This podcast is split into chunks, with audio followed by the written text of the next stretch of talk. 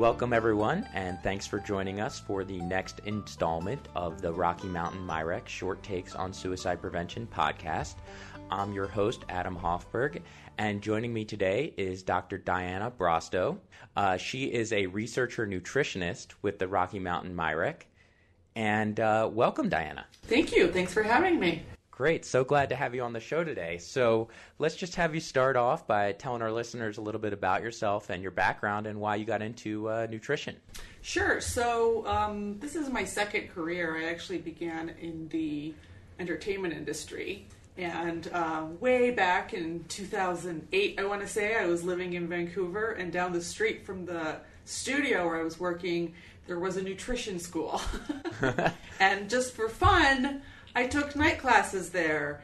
And then I decided I didn't want to become a producer anymore, and I ran away to graduate school. So um, I moved back to the States, and I initially, the, the way I always say it is I started in um, epidemiology, so I got my MPH first at the University of Minnesota. And so I started with nutrition at the population level, the global level. And then I decided to keep going to school and I got my PhD in human nutrition uh, several years after that. And I really focused on nutrition at the, I would say, chronic disease level. So my focus was diabetes, cardiovascular disease. And when I was collecting data with those patient populations, I kept kind of bumping up against this the the issue you can call it the mental health issue the emotional issue basically um, this is going to be really obvious, but food is very personal and very emotional and very primal. Mm-hmm. And so I was completing my dietetics internship, so I'm a registered dietitian, and so much of what we're taught is you have this diagnosis, don't eat this, eat this, don't eat that, eat that. Why are you non compliant? Um, as though it were a behavior that you can kind of switch on or off and, and adhere to. So uh, when I moved here to Denver, um, I started working as a dietitian at our homeless domiciliary in Lakewood. It's called Valor Point. It's a great program. And I got involved also at the same time in a postdoc here in the Health Services Research Division. And um, I just kept kind of hitting that, that wall internally in myself, this wall of we have heart disease, we have diabetes, we have all these chronic illnesses there are dietary approaches to them, but so much of this really comes back to people's relationship with food. And I know that's really a buzz term right now, like, oh, what's your relationship with food? but um, there's a lot of blogs out there dedicated to it. But it, it's it's one way to look at it.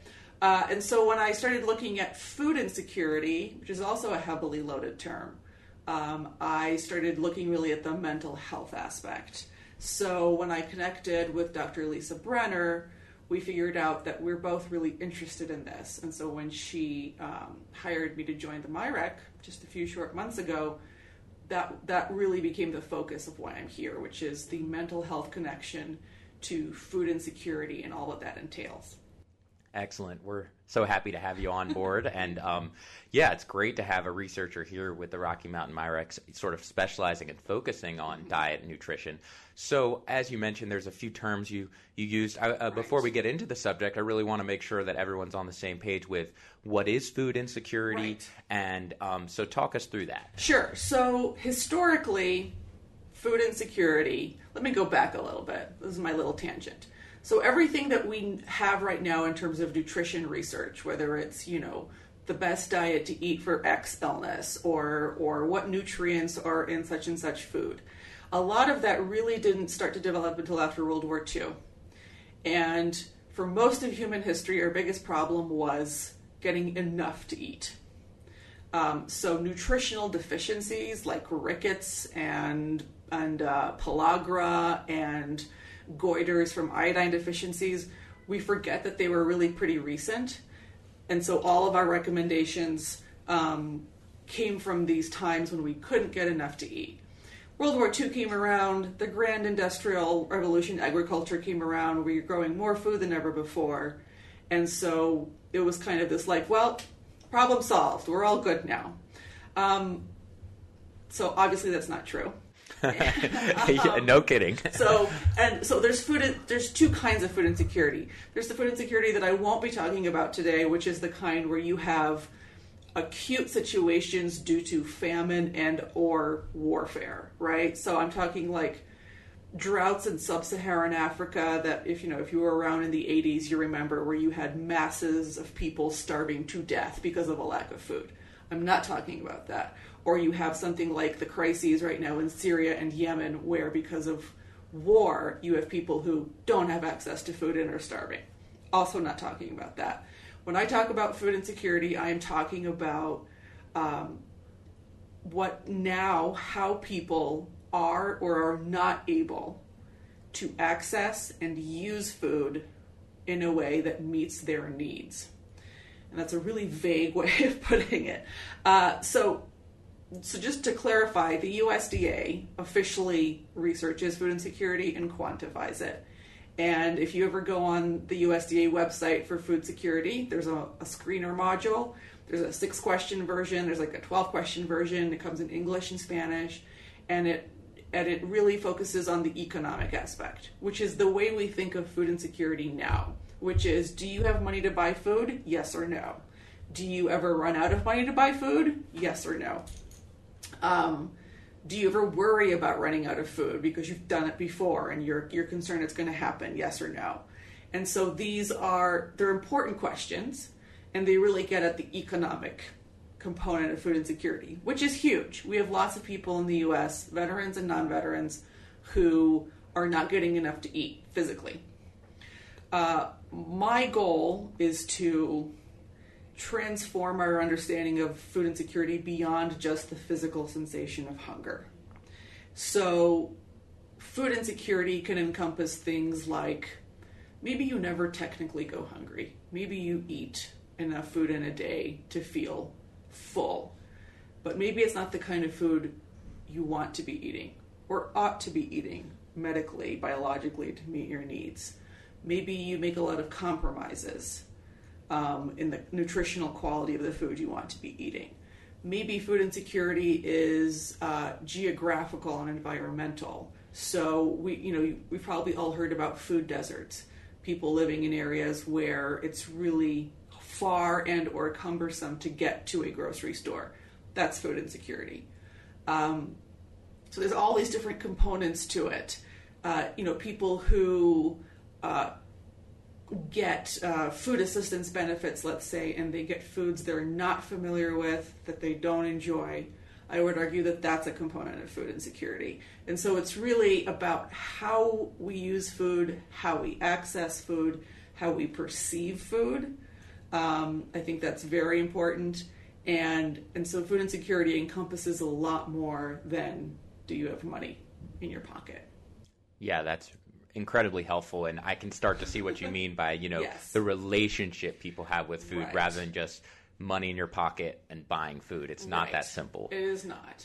Great. So, uh, so now that we kind of have the landscape of what you're you mean by food insecurity, let's yes. talk about what we know and sort of what the context is around the relationship between food insecurity and mental health. Sure. So I'm going to talk a lot about the veteran population because that's what I spend a lot of time on. But uh, again, I feel like nutrition is because it's a relatively new science compared to other sciences. Uh, I spend a lot of my time stating the obvious that we don't ever think about. So, if someone is suffering from depression, we know all the usual uh, archetypal symptoms, right? Maybe they don't want to get out of bed. Maybe they sleep all the time. Maybe they never sleep uh, maybe their performance at work or at school or in their relationships is suffering. Uh, we don't really talk about eating. So, uh, and again, this is kind of hello, Captain Obvious, but it, again, using another buzz term, uh, self care. If we say self care is taking care of myself uh, physically and emotionally, you know, in my relationships, in my economic life, um, do I bathe? Do I wash my clothes?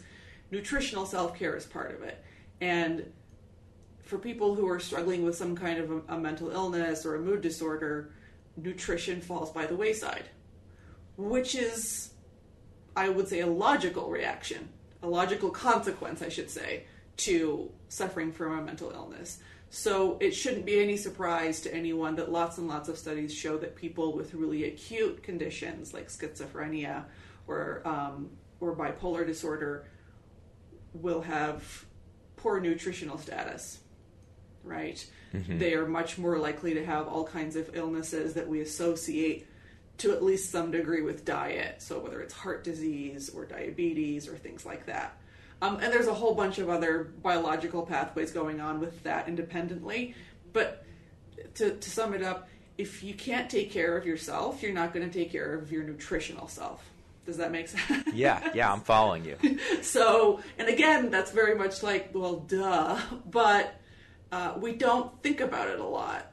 And we often think, and I know that, and from my own clinical experiences, I remember doing my rotations um, in Minnesota and and being called, you know, getting a referral to somebody up on the psychiatric ward of the hospital, and being told, well, they're not eating, get them to eat. And I was like, oh, okay. Well, guess what? You should eat. Like, right. like that's like that's going to do anything. Whatever that person is experiencing, whatever suffering they're going through right now, um, having the dietitian lady come in and say, "You should really eat what's on your tray." I don't care if you like it. I don't care if you're hungry. I don't care what your mental state is right now. I don't care if you can't stand the sight of me. I, you know, like or or it's just it just felt really absurd to me.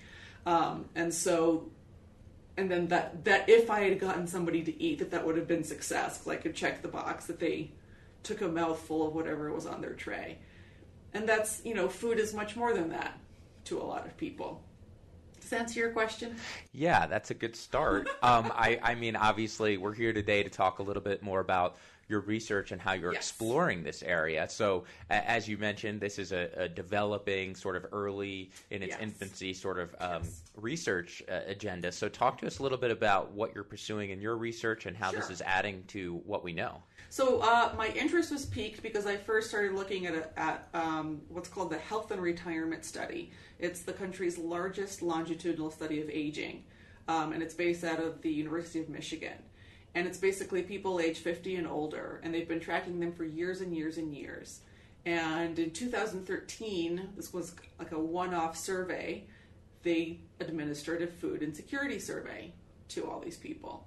And I did two analyses on them. On one, I looked at veterans versus non veterans um, because I wanted to see how this older population of veterans was doing. And it turned out that you know, nationwide in this sample, veterans were had a lower prevalence of food insecurity than the non-veteran population. And it would be easy to say, well, great, that means veterans are doing better. That's awesome. And I was like, yep, that's that's what it looks like. Um, and then what I did, I took the uh, veteran population and I split it into uh, 65 and, o- and older, and then the 50 to 64 range. So I call them my, my older, older, and my younger, older the older older were doing better in terms of food insecurity. Um, you know, they qualify for more assistance, more health care with when you're 65, uh, and they still belonged to the generation of veterans who were drafted. So during the draft, you know, they could afford to be a little choosy. They took the healthiest, all of that. Um, the the 50 to 64 had a really high prevalence of food insecurity, and I started to look at why. And of course, income is important but after adjusting for income, the biggest predictors of food insecurity in these younger, older veterans were having any kind of a diagnosis of a psychiatric illness, um, having a self report of depression, and having any kind of a functional issue. So, if you're familiar with ADLs, the activities of daily living, which are things like dressing yourself, toileting, um, just moving around, having difficulties in any of those was associated with food insecurity, but especially the psychiatric diagnosis. It was exponentially higher. And so then I took that same health and retirement study cohort and I looked at obesity and food insecurity. There's a lot of talk now about obesity um, because policymakers and people interested in health will look at the, the epidemiological data and say, why are all these food insecure people so fat? Um, and I use the term fat because that's a term they use, and it's it's a it's a word I want to regain the power from and not make it a pejorative term. Thank you. Yeah, appreciate that. Yeah, um, it's okay to be fat. I'm here to tell you that. Um, and so, so the you know all the all the headlines would be like, "Why are poor people so fat?" Right? That's that was the takeaway message, and uh, that's a whole other ball of wax. You know, there's more obesity. We could go off on a whole tangent on obesity and how um, obesity doesn't always mean what you think it means. It doesn't guarantee the health outcomes that we've always been told to expect. Um, it's often very much tied with mental health. Setting that aside, I was going to look at food insecurity and obesity in this population, specifically the 65 and older. And it turned out that weight status, because I looked at body mass index and you know you have these categories of normal, quote unquote, overweight, obese, and so on, had nothing to do with their food insecurity. After I adjusted for income, race, ethnicity, education, anything I could think of, it was psychiatric diagnosis and or depression, self-reported depression. Mm-hmm. And so, you know, two studies does not make a a factual uh, correlation, but I was I thought you know there's definitely something here. Absolutely. Um, and so then I started looking at younger veterans, right? Because OEF, OIF, OND, so the post 9 11 veterans, you know, we have more and more. Obviously, we still have an ongoing um, combat engagement, so there's more and more of them every day. Uh, unlike other eras of veterans, they struggle a lot with traumatic brain injuries and PTSD. Not to say that other eras didn't have PTSD, but it's really manifesting in new ways. I would argue in this in this era of of service members. And so I wanted to look at the literature and what's happening with food insecurity there. And there were like two papers. None of them of like a national cohort, but basically the takeaway was that at least 27% admitted, quote unquote, to being food insecure using that economic USDA metric. Uh-huh. So, not addressing anything relating to mental health or cognition or function or anything. That's a lot. So, uh, the latest USDA stats nationwide say that about 13% of the US population is food insecure to some degree. And uh, over a quarter is is a lot. I, I would argue that any number is not okay, but when it gets to something that high, that's to me that's unacceptable. Right, one in four. One in four. Okay. And these are, you know, relatively young, quote unquote, healthy, quote unquote, able bodied people who have their whole lives ahead of them, right? They come back from service and we're like, here's your GI Bill and here's this, you can go do something. Um, which, if any post 11 veterans are hearing this, are probably scoffing at me. so, uh, so that the lack of, of research in that area combined with my experiences in the homeless clinic. Sorry, I'm getting a little tangential here. No, this is great. This Um, is great. so Combine them. Working in the homeless clinic, we, you know, there's all range of ages of veterans. Um, but just naturally, because of the demographics, as I, I was there for almost four years, we were getting more and more of these younger post 9 11 veterans. And they looked, on the surface, totally healthy, obviously, right? You can't tell if somebody has PTSD by looking at them or a TBI or any other combination of things. And they were all to some degree food insecure, not just because they were homeless. Um, we throw a lot of resources at homelessness, as and as well we should. Um, but it's this almost this irony that because we focus so much on the homelessness, and here's your benefit for this, and here's your assistance with this, let's get you set up in housing. All these are great things.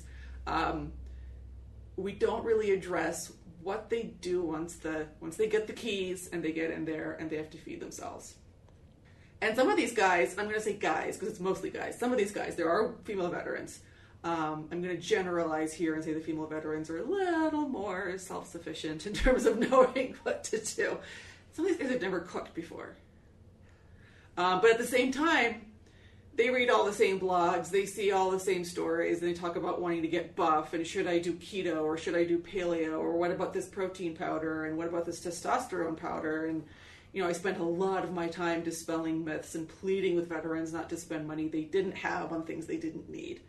Um, and so I saw this huge gap in, in education, a huge interest in nutrition. This is an, uh, a service era of veterans who are more interested in whatever you want to call it holistic, integrative, complementary health modalities than any other era of veterans. And they're just kind of grasping and wanting to know. So it was like, I just thought, like, well, they want to know. They're food insecure. Um, what does food insecurity look like in this population? And the more I, this is this is more anecdotal. The more I started talking to them, um, you know, a lot of them are 100% service connected.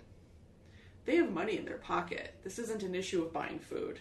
Right, like you said back at the beginning, this That's- isn't only about economics. about- some, right. of, some of them, you know, you, you might wonder, well, why is somebody who's 100% service connected homeless? And it's like, well, when the pain in your head, whether literal or existential, um, is causing you to seek out substances, to not want to interact with anybody. I mean, all the classic PTSD, depression, anxiety, hyperarousal, um, all of these things it, it makes it really hard to buy food. And the more I started reading about that, is that a lot of veterans report that it's this, strange common experience where when they get back from deployment, the first time they go into an American grocery store, they lose it. It's so bright. There's that crazy music coming out of the speakers. There's a billion colors. You have open entrances at either end of the aisle you're in. You don't know which way the exits are. It's not safe. Yeah, yeah. It's very triggering. Mm-hmm. And I've heard repeated stories of people saying, I go in, I just wanted a box of cereal, and I got to the cereal aisle, and I was like, F it, I'm out of here. And they just leave. So again, the money in their pocket is irrelevant. They're not buying food. Right. So And what are they doing instead? so, I mean, it's a spectrum, right? So, some people, again, I wish I had more data on this, they don't leave the house. You know, we live in an age where I can order anything I want to eat. Sure. And I don't even have to interact with a delivery person if I use something like Amazon or something, right? I don't need to talk to people to eat. Or they just don't eat. Or they drink. Or they use drugs. Or all of the above, right? There's a lot of different ways to not eat. uh, we think of eating as such a biological need, and it is, but when you really examine it, we don't really eat just because we're hungry. We eat for a variety of reasons. And so that self isolation, um, the depression, all of that is my theory is rendering all these veterans not engaging in life. And when you don't engage in life, you're not going to engage in feeding yourself. Um, again, that seems really obvious, but no one's really looked at that. So, this is a very drawn out response to your question. But the more I thought about it, the more I started to view nutrition as because um, you know we're in the MIRECC and because um, you know I'm in the physical medicine and rehabilitation division at the University of Colorado, is to look at it as functioning.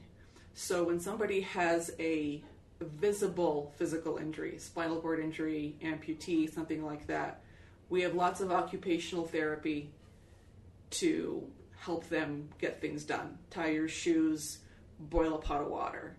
Um, we don't really address taking care of yourself nutritionally, period, let alone from the mental health aspect. Um, and so I started to think of this not as food insecurity, but as nutritional functioning. Because food insecurity implies kind of a binary status. You either are or you are not, and that's not true. Um, and then functioning, I could view it as a spectrum that has different aspects to it. How do you function socially? For some people, food is really social, and they hate eating alone. For some people, they don't care, and that's fine. Uh, for some people, they love to cook. For some people, they want to cook, they don't know how, or they hate to cook. All of those are legitimate. It's just figuring out where they're at with that, and we don't do that currently. We, you know, we can figure out: Are you able to dress yourself? Are you able to walk from here to your bed? Um, are you able to do your laundry? Which are all really important. Um, but we don't really talk about like, do you know what to do when you're feeling really despondent? How to engage in self care that triggers the senses, so to speak. You know, food is very tied to senses. When you talk to people, like what's their favorite food or their favorite foods, flavor is rarely a part of it. It's often texture. Um, and so when you get people talking about that, they get really excited and they focus on something outside of themselves.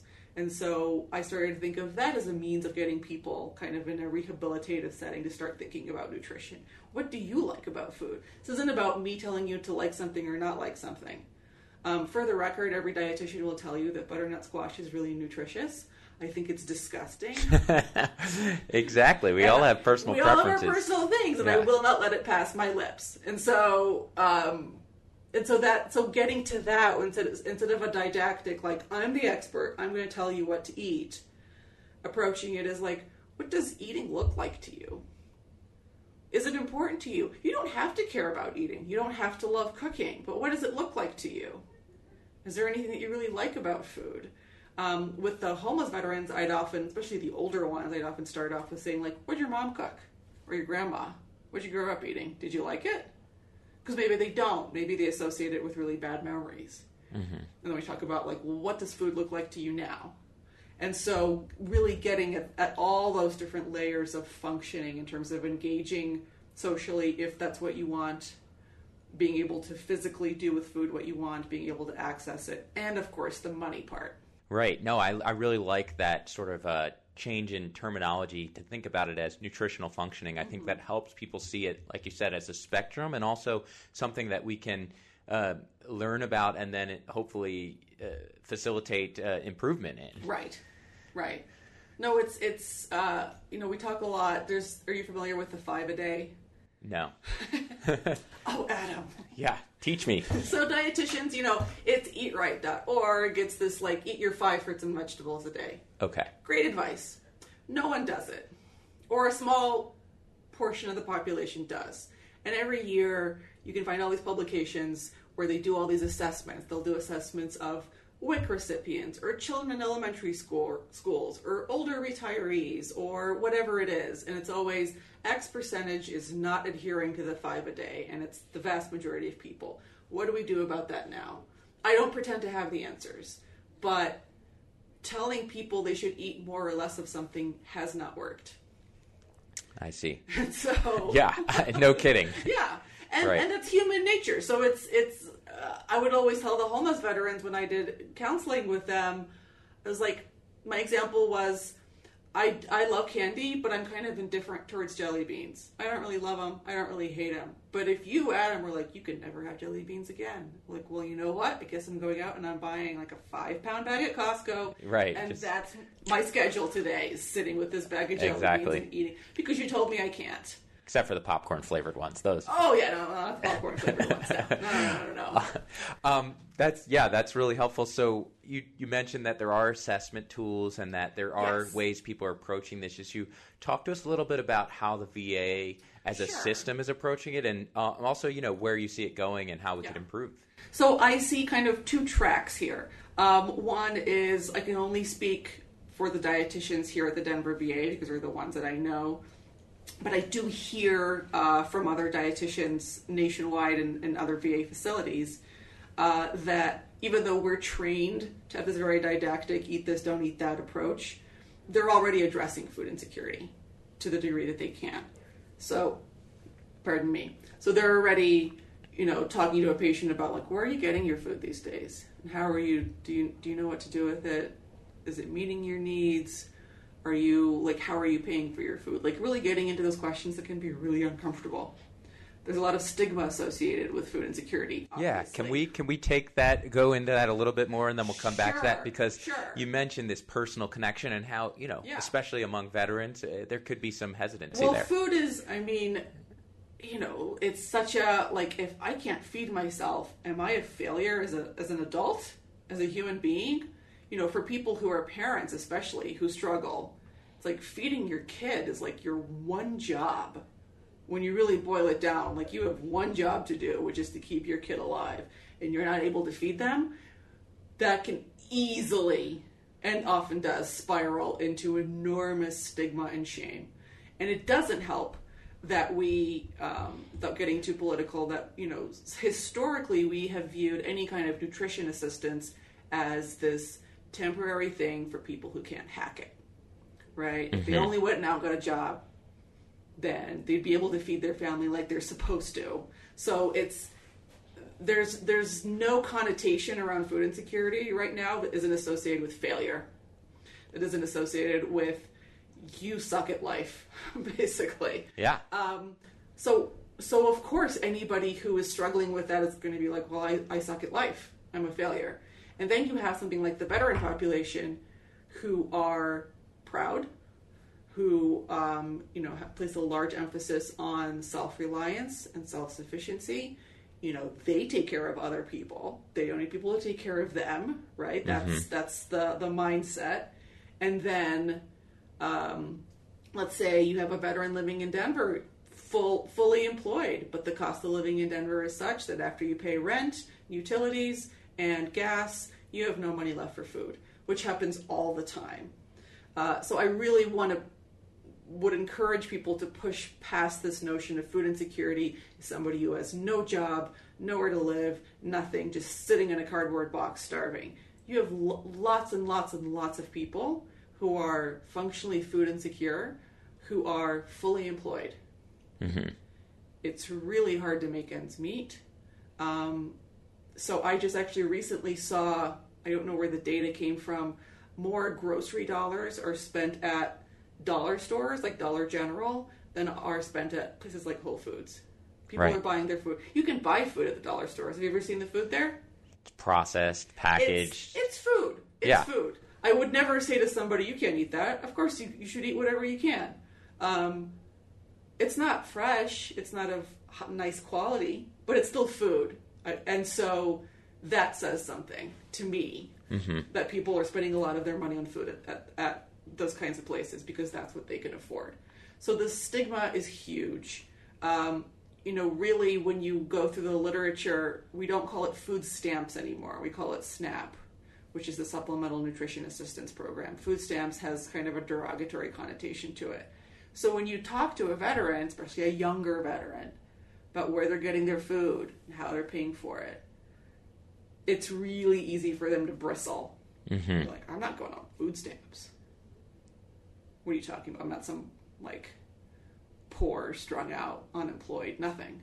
Right? These are their words, not mine. Sure. Yeah. Um, and I would never in any way relate my experiences to being anything like that because I have lived and continue to live a very privileged existence. But even in grad school, when I was on a tight budget, you know, like grocery dollars matter. right? Absolutely. And sometimes you're weighing some decisions, you know, am I getting this healthier version of food or am I putting it towards rent or how am I juggling this? Yeah, all the time. And so again, I'm not comparing myself to, to people in acute need, but you know, we're all doing the math. We're all doing the mental math at the grocery store. Um, and so so that stigma is so huge. So when I saw that one study saying that 27% of OEF OIF veterans are food insecure, my first thought was, well, those are just the ones who are Admitting to it. admit it. Right. Right. And it all also falls into the how the question is phrased. Because if I ask you, "Have you ever gone hungry?" you might say, "No, I've never gone hungry." Right? That's totally different from, "Have you ever really had to decide like what gets paid off first? The utility bill or the rent or getting dinner tonight?" And maybe you didn't get dinner tonight and you ate crackers out of the cupboard. So no, you didn't go hungry. Right. Big difference. But that's food insecurity. Right. and so so it's really it's all about how you ask it so because i like to bite off more than i can chew i'm facing i'm researching this population that is very sensitive to this stigma and it is a huge stigma um, which is why it really feeds into that horrible narrative of why are poor people so fat which i hate which i'm constantly fighting against. Well if if you're fat then you're not food insecure. You should just not eat. You know i've, I've heard that all the time. It sounds so crazy and cruel but that's the age we live in. Um, so that that stigma is a huge part of it does that answer you that Yes, that's perfect. question. So, Okay. which actually goes us back towards assessment because Yes. asking the question and how you ask it matters so much. Yes. So so I can't speak to how all dietitians do it. More and more dietitians are aware that this is an issue, and it's up to them. There's no, there's no official guidelines for this. So the Academy of Nutrition and Dietetics doesn't have official guidelines on how to approach food insecurity in a patient setting. That needs to change. Um, but in my own experience, you kind of gauge where that person's at and try to ask questions that lead them to the information you're trying to find out. And if it backfires, it backfires. Um, so that's one thing that I see is happening. Another one I, that I see is happening is that more and more VAs and other non VA hospitals are starting food pantries. So instead of you're a veteran or you food insecure, you're a veteran or you food insecure, you, you take that screening aspect out of the equation and you have food pantries or food banks that come on a every week, every other week basis, and veterans can all participate and get food. Mm-hmm. Um, that's another way to do it, where you're not screening for income or you know like how poor really are you. Um, I'm going to give one sorry tangential example here. When I was at the homeless domiciliary, if you were a veteran and you were a single person household, so it was just you, and let's say you have some kind of pension, whether it's service connection or whatever, it is so easy to not qualify for benefits. So the average benefit that the, those veterans were getting was $16 a month in SNAP benefits. What can I buy to eat for $16? Right. In a month. So so again that that to me points out more and more that the money issue isn't going to solve it. We should keep throwing money at it, but throwing money at it isn't going to solve it. So the food pantries, um, there's a push towards they call it different things now medically tailored meals or food prescriptions where more and more hospitals and some vas are starting to do this have basically um, it's almost like a prescription you're you were admitted to the hospital you're ready to leave today here are the medications you need to take and here's a box of food fantastic yes these are the kinds of foods you need to be eating. Right, break down some of those barriers. Exactly, some of those barriers. And social workers, I, I want to pay due diligence to, to shout out to social workers. They do a lot of that legwork because the social worker is the one who will walk through the veteran into signing up for benefits um, if they're willing to. If they're willing to, and if they're willing to admit that they need help, right? That's a huge one. The other part of that, to answer your question, is so I'm a member of the National Ensuring Food Security Work Group. Um, so a few years ago, Congress asked the VA to address food insecurity in veterans. And there is now a screener question in CPRS, so in the medical charting system. It's in the same rubric um, as when they get screened for homelessness. And you would see it in primary care mostly. Um, I don't know if it's totally 100% rolled out, but most of the country's VAs have them. It's been out for a year and it captures some of it, but it really only cap. It's a one question screener. It's not validated, unfortunately, and it only screens for your status for the previous three months. Um, the standard, by the way, is 12 months. Which we know things fluctuate over. Things fluctuate, yeah. right? So there's lots of studies of uh, families, especially if are you familiar with WIC, with the Women, Infants, and Children program? Sure. So so mothers get they're called vouchers to buy food with. Um, if the if the the food runs out before the end of the month, you're food insecure for one week out of the month. right. right? I, I, no, that's huge. That's while very important to think so, about so, it. While you're waiting for the beginning of the next month to get your next vouchers. And it's the same with all kinds of benefits where people, this isn't that it's poor planning on people's part, it's just that I can't buy enough fresh produce today to last me for a month because it's going to be rotten by the end of the month, right? So why would I buy it? Um, so it's, it, food insecurity it's not that it's cyclical, but it's it's almost like a wave. People dip in and out, dip in and out, dip in and out. So uh-huh. if I catch you today and for the past three months things have been okay, then you're like, no, I'm not food insecure. You're gonna miss them. But four months ago, things were really bad. Right. Right. And so so that screener is there. We are gathering data on that. We still have a really long way to go. Um, if I were to summarize my response to your question, it would be like we're waking up to it being a problem and we're trying to figure out where we should put our resources, and we have not figured that out yet. Mm-hmm. That's very helpful. Thanks, Diana. So, um, so just kind of thinking ahead. Um, Yes. Where do you see this research going next? What are your sort of uh, next plans? And, and um, yeah, take Yeah. us through that. Sure. So I'm still, you know, I think about this all the time, probably too much.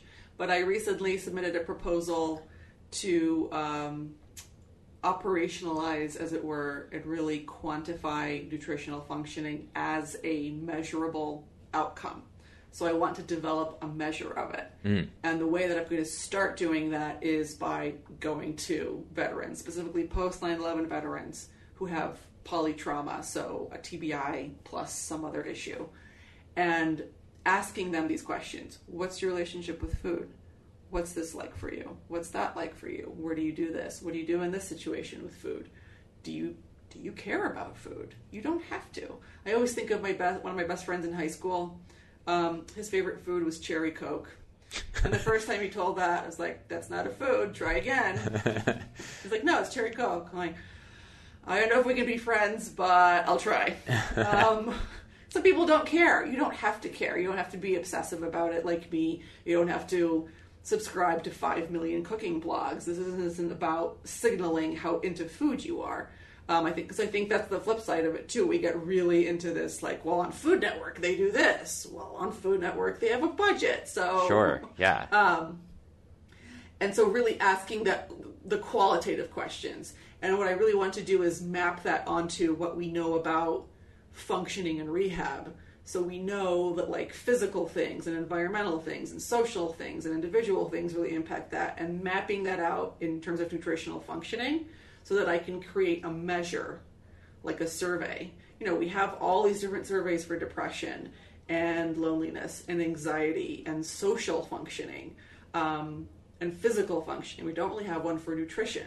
Right. Well, you can see that we need to be able to measure validated ways in order to then move forward to Yeah. improving. Yeah, and it's a huge learning curve for me, which is exciting because I've never developed a measure before. So I'm working with these mentors to figure out what, what I need to do methodologically to make this sound and not just me pontificating about, well, I think it's important to address mental health, right? I need to have a validated tool. So that's a huge next step.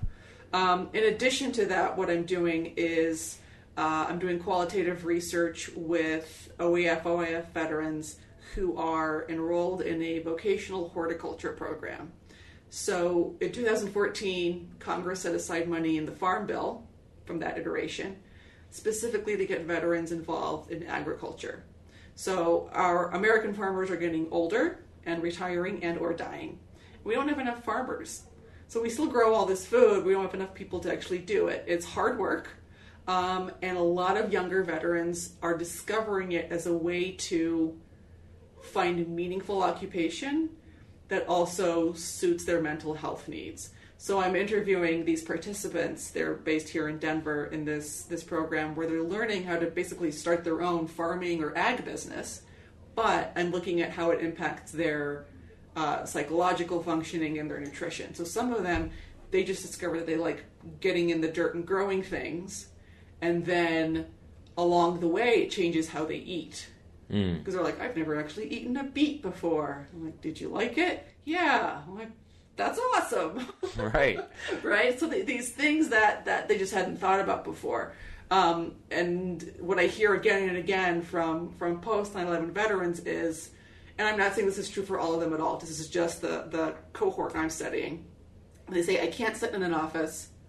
I can't like work a cubicle job. I need to be doing something um, outside or physical, or that I feel I'm really contributing to taking care of somebody.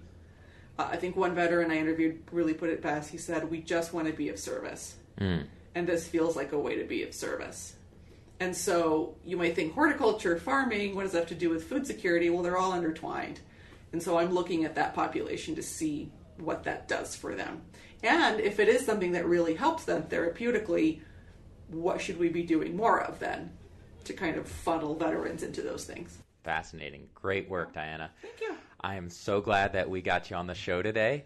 Um, and as we wind down, I just wanted to give you, uh, well, first of all, again, thank you. But second of all, just give you an opportunity to kind of give us any pl- uh, closing thoughts, um, and then of course with the invitation to have you back on to keep us updated on how this work progresses. Absolutely, I'd be happy to. I think um, if you don't work with veterans, if you're if you're a lay person or you work in a clinical setting where you don't have a lot of veterans, um, this applies to food insecurity. Doesn't look like anything in particular.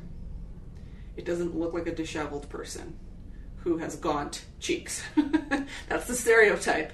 Um, these are questions that any clinician can ask. A nurse can ask this, a physician can ask this.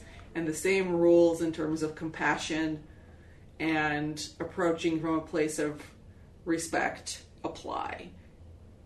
You won't lose anything by asking. And even if the most you can do is refer them to a social worker um, or something like that to see if they qualify for any benefits, that's a start. Um, the other thing I would say is that if you work with populations who have mood disorders, especially depression and anxiety, ask them what did they eat today. Did they like it? Was it satisfying? I don't think we ask enough about that. We just say like that was not healthy. Ding, mm-hmm. you you fail. Um, I always joke, and everybody's tired of this joke, but I always joke that I never wanted to be the dialysis dietitian because they have to be on a very restricted diet for dialysis. And so the dietitian's whole job is don't eat that, don't eat that. I told you not to eat that. Did you eat that? Oh, I told you not to eat that. and so I never want to be that dietitian. Um, it's so so really if you work with a population that has mental health issues, I guarantee you that their relationship with food, whatever it is, could be better. And it really just starts with that dialogue. That's a huge takeaway. Very thoughtful. Um, good food for thought uh, for those of us listening. Waka, waka. yeah, it's great. So, again, thanks for being on. Um, and uh, thank you, all of our listeners, for tuning in today. We hope that you uh, took some nuggets of knowledge with you on your way. And um, Please share this with your colleagues, tell a friend, um, give us a review, and um, until next time, join us for more interviews on important work in veterans' mental health and suicide prevention.